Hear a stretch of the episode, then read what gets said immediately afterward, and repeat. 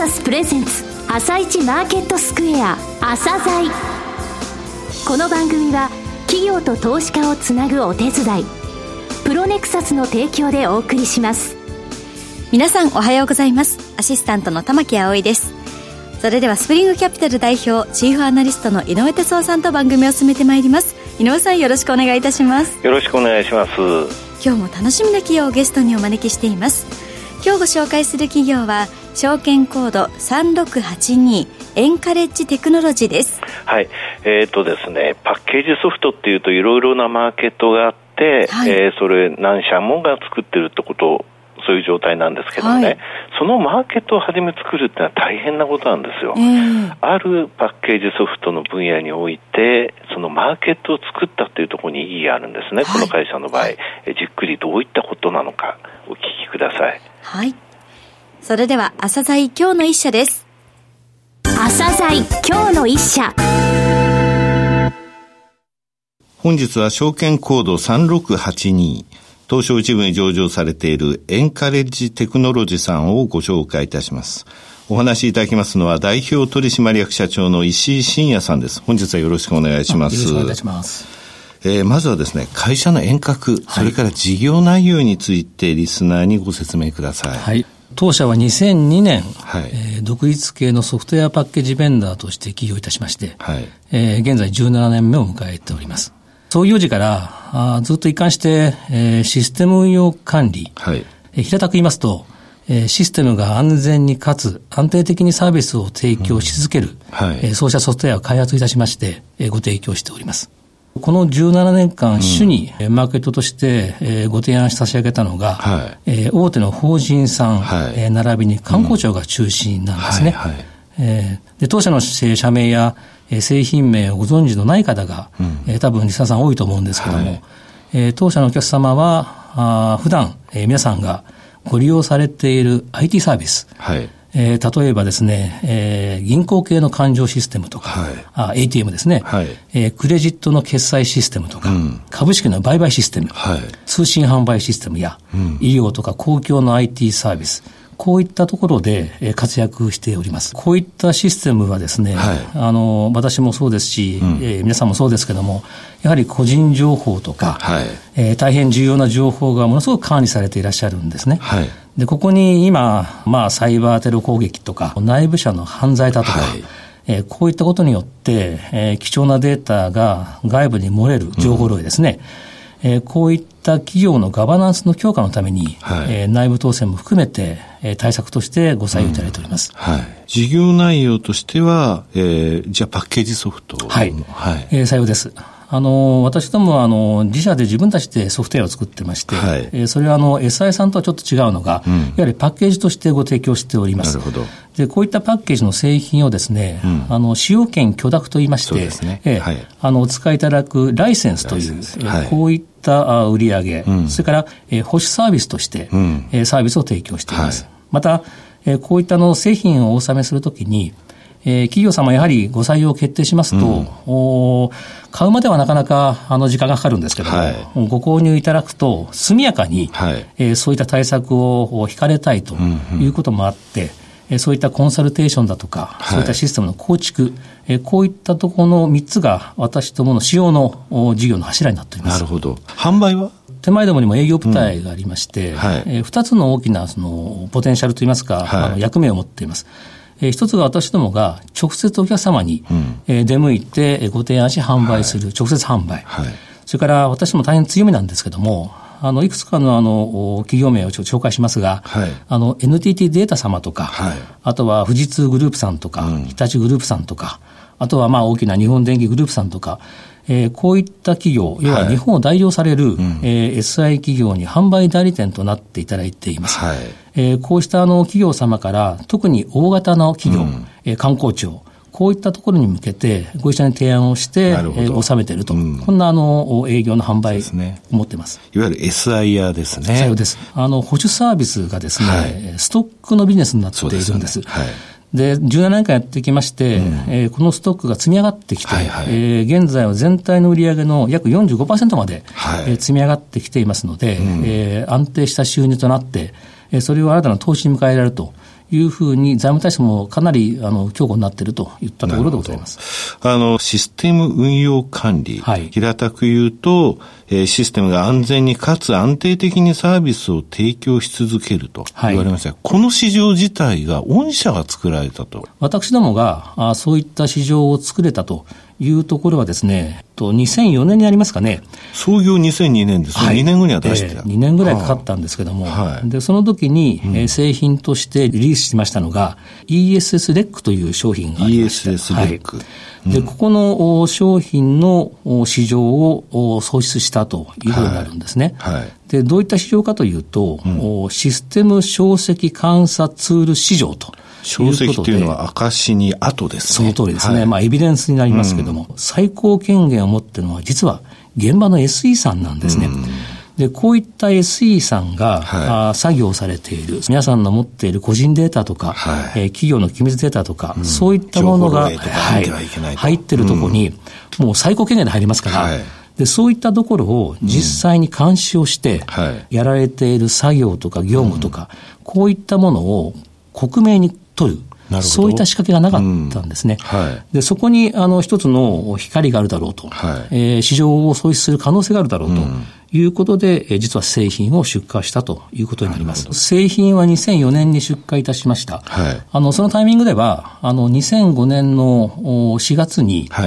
い、個人情報保護法というのが施行されたんですね、はい、でこの中には罰則はありませんけども、はい、企業が所有する個人情報をいかに守るかと、そういった仕掛けを作りなさいという指針が出されたりとか、はい、あとは上場企業に対して2008年に JSOX です。そうですね、こういった内部統制をしっかり引きなさいと。でこの辺は2003年の段階では噂としてありましたので、はい、そこをターゲットにしてこの製品を出したということになります。で市場が作れたというのは、すぐにはもちろん作れてません、はい、2004年に出して、国内にもいろんなリサーチ会社があって、はい、でグローバルのリサーチ会社があって、彼らがようやく認めたのが実は2009年なんです、これがまず国内の、調査会社が、はい、そういった方針を出していただいて、で翌年2010年に、グローバルの調査会社がこれは日本のみならず海外においてもこういった市場を認知していただけたということで、当然売上利益の喜びはありますけども、はい、こういった市場形成ができたということは次につながるだろうというふうに大変喜んでおりました、市場を作った作れた、これはやっぱり御社にとっての強みですよね。エサ屋さんは特に一つの案件に対して細かくヒアリングを行って、はい、エサ屋でソフトウェア作っていくんですけども、はい、そういった中でパッケージベンダーもたくさんの中にあります、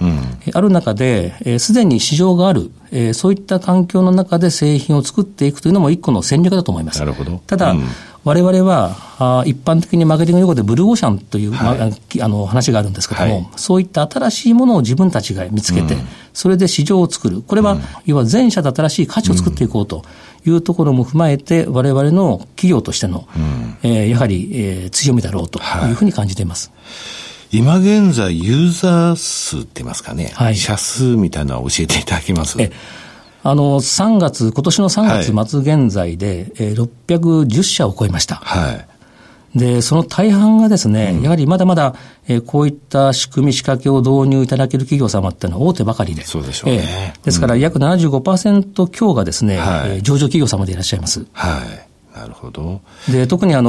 金融業界とか、もちろん大手企業、それからこの 2,3 年多分に増えてきたのが、はい、観光庁、はい、こういった企業、こういった業務、そこに導入が進んでいます、なるほど。保守のですね、はい、更新率とかお伺いしてるんですが、御社は開示されてます、はい、開示いたしております、現時点で4期連続で 95% を維持しています。製品がお客様に価値を与えて、それが実際にご利用される中で、もっともっと価値が深まっていくと、やはり解約というのはないんですね、はい、ですからソフトウェアベンダーとして95% という数字はかなり高いというふうに自負をしていて、はい、今後はこの95を96にもどうしたら持っていくんだということを考えていきたいと思っています、はい。さて3年前の6月ですね、はい、この2019年3月期までの3年間、振り返っていかがですか？実は7つの項目を挙げさせていただいたんですね。はい、でまず保守更新率、これは毎期 95% をクリアできたと、それからやはり配当を出していこうということで、はい、マザーズに上場した時以来、はい、毎年配当を出しています。上場以来ずっと、はいはい、でその時に掲げた目標が配当成功 30% という目標を出させていただいて、はい、これが前期なんですけども、うん、達成ができたと。でまたマザーズから一部の市場変更、はい、これにつきましても3月の4日です今年の、はい、市場変更が達成することができた、うん、ということなんですね。はい、また他に要件としてライセンス売上等々ありまして、はい、いろんな大型案件が入ってきますと、うん、そうなんですね。まあ、年によっていろいろ変わる部分があるんですけども、はい、うん、昨年はですね、うん、私どもにしてもかなり大型案件が数件、はい、公共系で入ってきて、はい、今まで過去最高の実は7億1000万なんですけど、はい、ライセンス売上の計上ができたといったところも、はい、プラスの材料かなと。さてこれからの重点、施策といいますかね、成長戦略といいますが、はい、そういった部分をお話しください。はい、今期の売上なんですけども、うん、対前期比で 1.4% の微増なんです。はい、前期は大型案件数件が入って、はい、うん、ちょっと例年と違う売上の構成になったと。それからこの今期につきましては、はい、現在AI に絡む研究開発を行っていて、はい、また新しい新製品の開発も行っていて、うん、今のタイミングだということで、はい、研究開発費用前期の倍、うん、それから販売のマーケット拡大ということで、はい、そういった営業の強化ということで、はい、若干販売営業利益が対前 30% を減ると、まあ、戦略的な部分ですよね。ね、そういうふうに捉えていただければ大変嬉しいです。うん、はいはい、でもちろん営業面の充実の中では、うん、来年迎える、はい、東京オリンピック・パラリンピック、はい、これに向けて、内閣官房が実は主導して、うん、セキュリティの対策を打てということで動きが実はありまして、はい、ここでは特定の14業種、はい、もちろん金融もありますし、運輸もありますし、まあ、クレジットもあるでしょうしと、はい、そういったところの営業強化をライセンスの売上を拡大していこうと、はい、うん、でまたプロモーションですね、マーケティング、代理店さんの営業も直販的な営業をされていますし、はい、私でもやってますけども、マーケットはまだまだ広いと思います。はい、そこに対して、昨年やった実績のマーケティングのプロモーションに加えて、はい、今度は自分たちで、自己のプロモーションとして年間30回の、うん、そういった、はい、説明会を企画をして新規の拡大に努めていこうというふうに考えています。最後になりましたが、リスナーに向けて一言お願いします。はい、私どもの会社事業が成長することによって、すなわち皆さんが普段使われているシステム、企業や観光庁のこういった IT サービスの企業を一つでも増やして、うん、社会の貢献をしていきたいと。でまた、研究開発を取り組んでいる AI、これに力をもっともっと入れて、新しい市場をもう一度創出していきたいということを考えておりますので、ぜひご期待いただければと思います。はい、また配当の件は今までは配当成功 30% を掲げてました。はい、これからは3分の1、はい、33.3% でよろしいんでしょうかね。うん、はい、そこの配当成功に目標を切り上げたいと。はい、で今期の配当一株当たりにつきましては前期同様の18円、あ、下げないということですね。はい、下げです。はい、ですから配当成功にしますと、うん、約 40% を予定しています。はい、これからも勇気を持って新たなチャレンジに取り組んでまいります。ぜひとも今後ともよろしくお願いいたします。石井さん、本日はどうもありがとうございました。今日の一社エンカレッジテクノロジーをご紹介しました。さらに井上さんにお話しいただきます。はい、作ったマーケットというのはシステム証跡監査、証跡っていうのは、証拠の証ね、はい、で跡は後ね、はい、だからエビデンスなんですよ。だから個人情報等がね扱ってますから、皆さんですね、誰がどういう操作をしたのかとか、はい、あと異常なこれは操作だぞって言った時に止めるとかですね、そういったことができるんですよ。はい、これは個人情報保護法が2005年4月で2004年にはできてたんですが、このシステム初め売れなかったんですって。なんでそんなもん必要なのっていうようなイメージだったらしいんですが、はい、もう絶対にこれが必要になるということを考えて作ったんですよね。これがパイオニアとしての強みなんですよ。そして実際売ってくれてるのが SIR さん、NTT データ、日立、富士通、日本電機、それぞれのグループというお名前が出ましたけれどもね、はい、こういったところが SIR として会社に行ってシステム構築するときに、あ、それにはこのパッケージソフト使った方がいいですよって提案してくれるんですよね、はい、あと直販とで、実際それ導入してもらった後の保守、メンテナンスのストック型の売り上げというものが非常に大きくて継続率も高いということなんですよ。それでちょっと編集の関係でガタピシしましたが、2016年の6月にこの3月まで3年間のあり方というのを出したんですね、それがその市場変更とか配当成功、それから売上の伸び、こういったところをクリアしましたよというお話で、はい、今期については来期以降ジャンプアップするために、とにかく投資をする、人を育てる、人にあと研究開発費にたくさんお金をかけるということなんでね、はい、新しい市場をもう一回作りたいと言われてましたが、どういうのができるか楽しみですよね。楽しみですね。それからね、面白いのが、はい、この会社ね、社長に聞いたら水天宮にあるんですよ。あ、そうなんですか。水天宮ってこれ安山の、あれでしょ、有名でしょ、お犬さんでしょ、はい、でその新しいソフトを出すとき大変じゃない、開発するのも、それがスルッと出るように水天宮で本社構えて、うまくいったから離れられないんですと。4カ所ぐるぐる回ってたりする、可愛いでしょ。すごい可愛いですね。どういうものが、お犬さん次、生み出してくれるかですね。そうですね。はい。はい、それでは一旦お知らせです。企業ディスクロージャー IR 実務支援の専門会社プロネクサス、上場企業のおよそ6割、2200社をクライアントに持つ。これはアジア証券印刷の時代から信頼と実績を積み重ねてきたからこそ、さらにプロネクサスが目指すのは企業と投資家をつなぎ、日本の株式市場を活性化させることです。プロネクサス、私たちは個人投資家の皆さんを応援します。井上哲夫、今日のストラテジー。それでは井上さん、後半の解説もよろしくお願いいたします。はい、注目された G20、 それで米中協議についてはね、新たに再開しますよということが分かったので、マーケット強くなりましたと、はい、で日経平均の25日移動平均乖離が昨日、一昨日とですね、2日間 3% を超えたんですよ、25日移動平均乖離率がね、はい、ただこれってね、上期、今年の1月から6月に3回しかなくて、3回とも1日で終わっちゃったの。あ、そうなんだ、ね、うん、それでやっと7月1日2日と、その状態が2日続いたんですが、はい、上期3日しかなかったのね、ただアメリカダウは29日もあったの。だから日本がどれぐらいアンダーパフォーマンスが冴えなかったかっていうのは、これに如実に表れてるんですよね。それでこれから日本株については先物の買い戻しも期待できるんですが、はい、アメリカの方がちょっとテクニカル的に過熱感が出るゾーンまで来てしまったということ、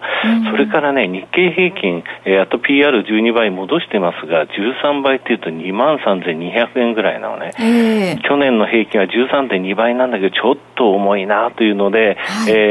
上値を意識しながらもこの相場ついていくという感じですかね、うん、はいはい、常に、いつでも降りれるような形で、うん、はい、わかりました。井上さん、本日もありがとうございました。また来週もよろしくお願いいたします。この後は東京市場の寄り付きです。朝鮮、この番組は企業と投資家をつなぐお手伝い、プロネクサスの提供でお送りしました。